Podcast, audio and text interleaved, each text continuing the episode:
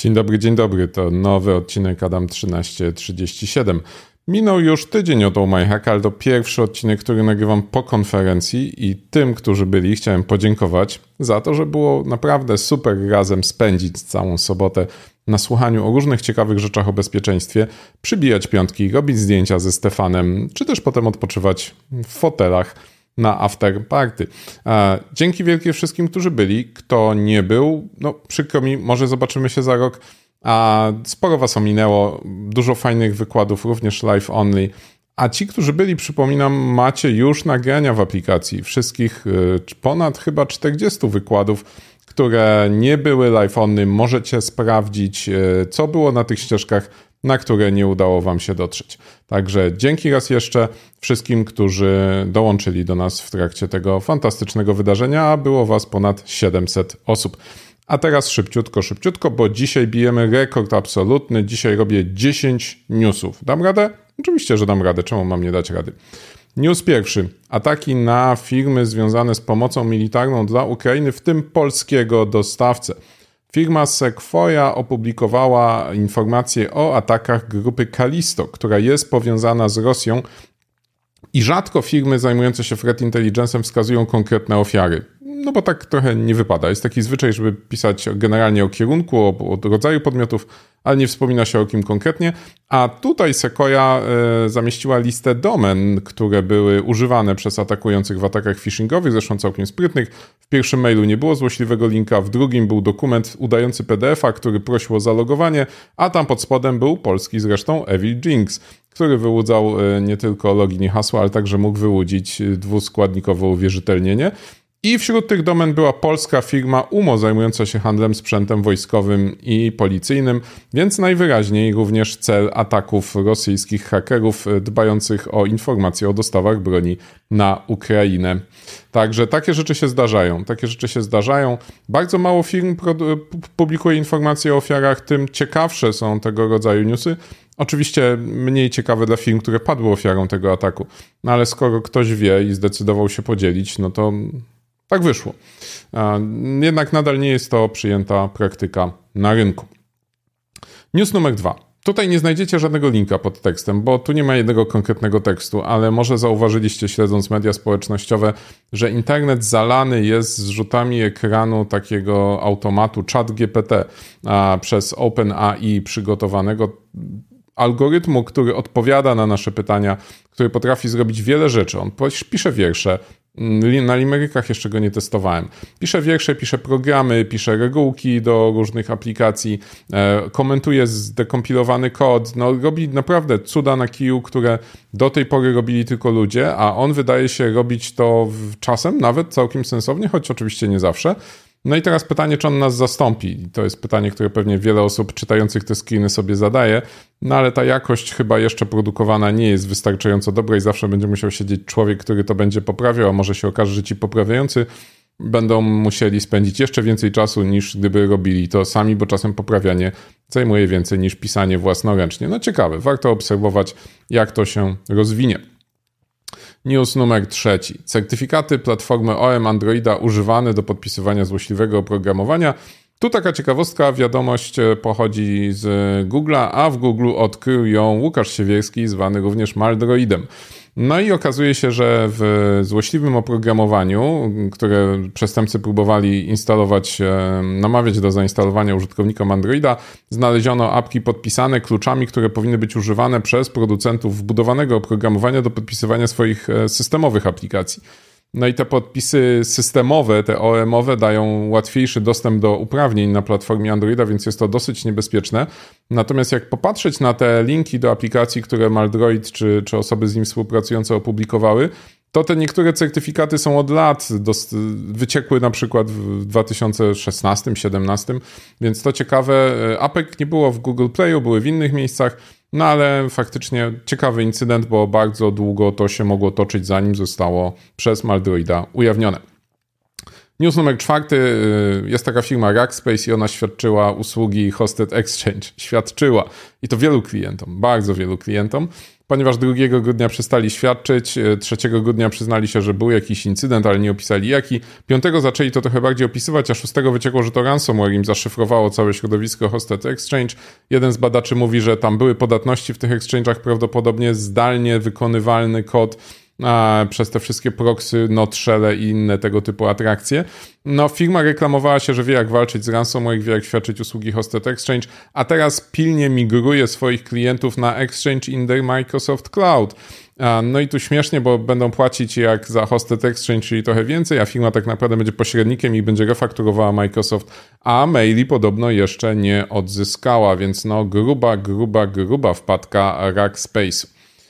News numer piąty, czyli właściciel, który zniszczył swój botnet. Tu przypomina się trochę historia Tomasa. Natomiast tu w tym wypadku chodziło o KMSD bota i Akamai monitorowało ten botnet. Botnet zajmujący się kopaniem kryptowalut, więc niby nic ciekawego, a jednak coś ciekawego się tam stało, mianowicie bot umarł. Bot umarł na wszystkich endpointach. E, bot nie miał mechanizmu przeżywalności, czyli po restarcie serwera komputera nie wstawał. Był napisany w Go, i właściciel, prawdopodobnie wydający polecenie botowi, się trochę machnął i kazał mu się połączyć z jakimś adresem, tylko że port wpisał bez spacji po domenie. I ponieważ liczba parametrów e, polecenia się nie zgadzała, to binarka go upadła i nie wstała, i w ten sposób właściciel wyłączył sobie botnet i musi go budować od nowa. No i stąd właśnie analogia do Tomasa, który też analogiczne wpadki zaliczał lata temu. E, był prekursorem, nie da się ukryć. News numer szósty. Amerykański Secret Service badający nadużycia w ramach wypłat zasiłków covidowych w Stanach, a te nadużycia to tam naprawdę grubo, grubo. Setki milionów dolarów, jak nie grubsze kwoty zostały wykradzione przez sprytne osoby. Tam nie było prawie żadnej weryfikacji, składało się wniosek i się dostawało wypłaty. No ale okazało się, że z tego postanowili skorzystać hakerzy z chińskiej grupy APT-41. Dopóki kradli jakieś waluty wirtualne w grach, no to jeszcze można było zrozumieć. No ale zaraz, zasiłki covidowe w Stanach, chińscy hakerzy, no dziwne, dziwne. No ale z drugiej strony, jak rozdawali pieniądze za darmo, to może głupio im po prostu było nie skorzystać i skorzystali. W każdym razie bardzo dziwna sytuacja, tym bardziej, że Chińczycy próbują wmówić, że to APT-41 to amerykańska grupa, czyli co, amerykańska grupa kradła zasiłki covidowe Amerykanom. No jasne, dobra, dobra teoria, pozdrawiamy. News numer siódmy. Microsoft wydał kolejny raport na temat tego, jak wygląda cyberwojna, czy też ten element cyberkonfliktu Ukrainy i Rosji. No i w tym raporcie Microsoft, wydaje mi się, popłynął dosyć, dosyć solidnie ponieważ wykazuje, że Rosjanie koordynują działania cyber z działaniami kinetycznymi. To był już wniosek poprzedniego raportu, ale tym razem on został podtrzymany, ponieważ na osi czasu zaznaczono, że gdy, Amery gdy Rosjanie bombardują jakiś element infrastruktury mm, ukraińskiej, to w tym samym czasie, plus minus w tym samym czasie następują też ataki cyber na podobne analogiczne elementy ukraińskiej infrastruktury.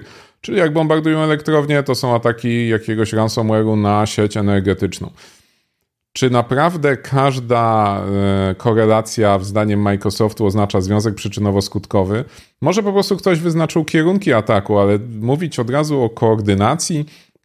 Widzimy, jak wygląda koordynacja tych działań kinetycznych rosyjskich, e, i tam nie ma zbyt wielu przykładów koordynacji, jak ją rozumie doktryna wojskowa bardziej rozwiniętych e, krajów. Natomiast no, twierdzenie, że tam jest koordynacja jeszcze działań kinetycznych z działaniami cyber wydaje się być bardzo, bardzo daleko posuniętym wnioskiem.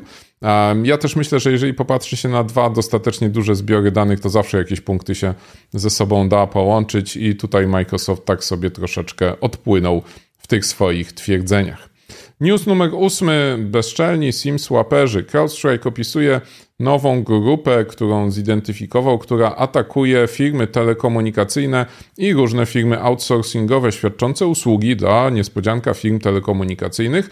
I sprawcom najwyraźniej, według tego co CrowdStrike widział, chodzi o to, żeby dostać się do paneli zarządzania kontami klientów, żeby móc robić SIM swapy, czyli podmieniać karty SIM i wyłudzać e, duplikaty, aby następnie przejmować konta czy na giełdach kryptowalutowych, czy na Instagramach i innych serwisach widzieli co najmniej kilka sukcesów i widzieli niezwykłą upartość tej grupy, niezwykłe szerokie spektrum używania różnych rodzajów oprogramowania do zdalnego zarządzania, bardzo silne naciski na metody manipulacji inżynierii społecznej.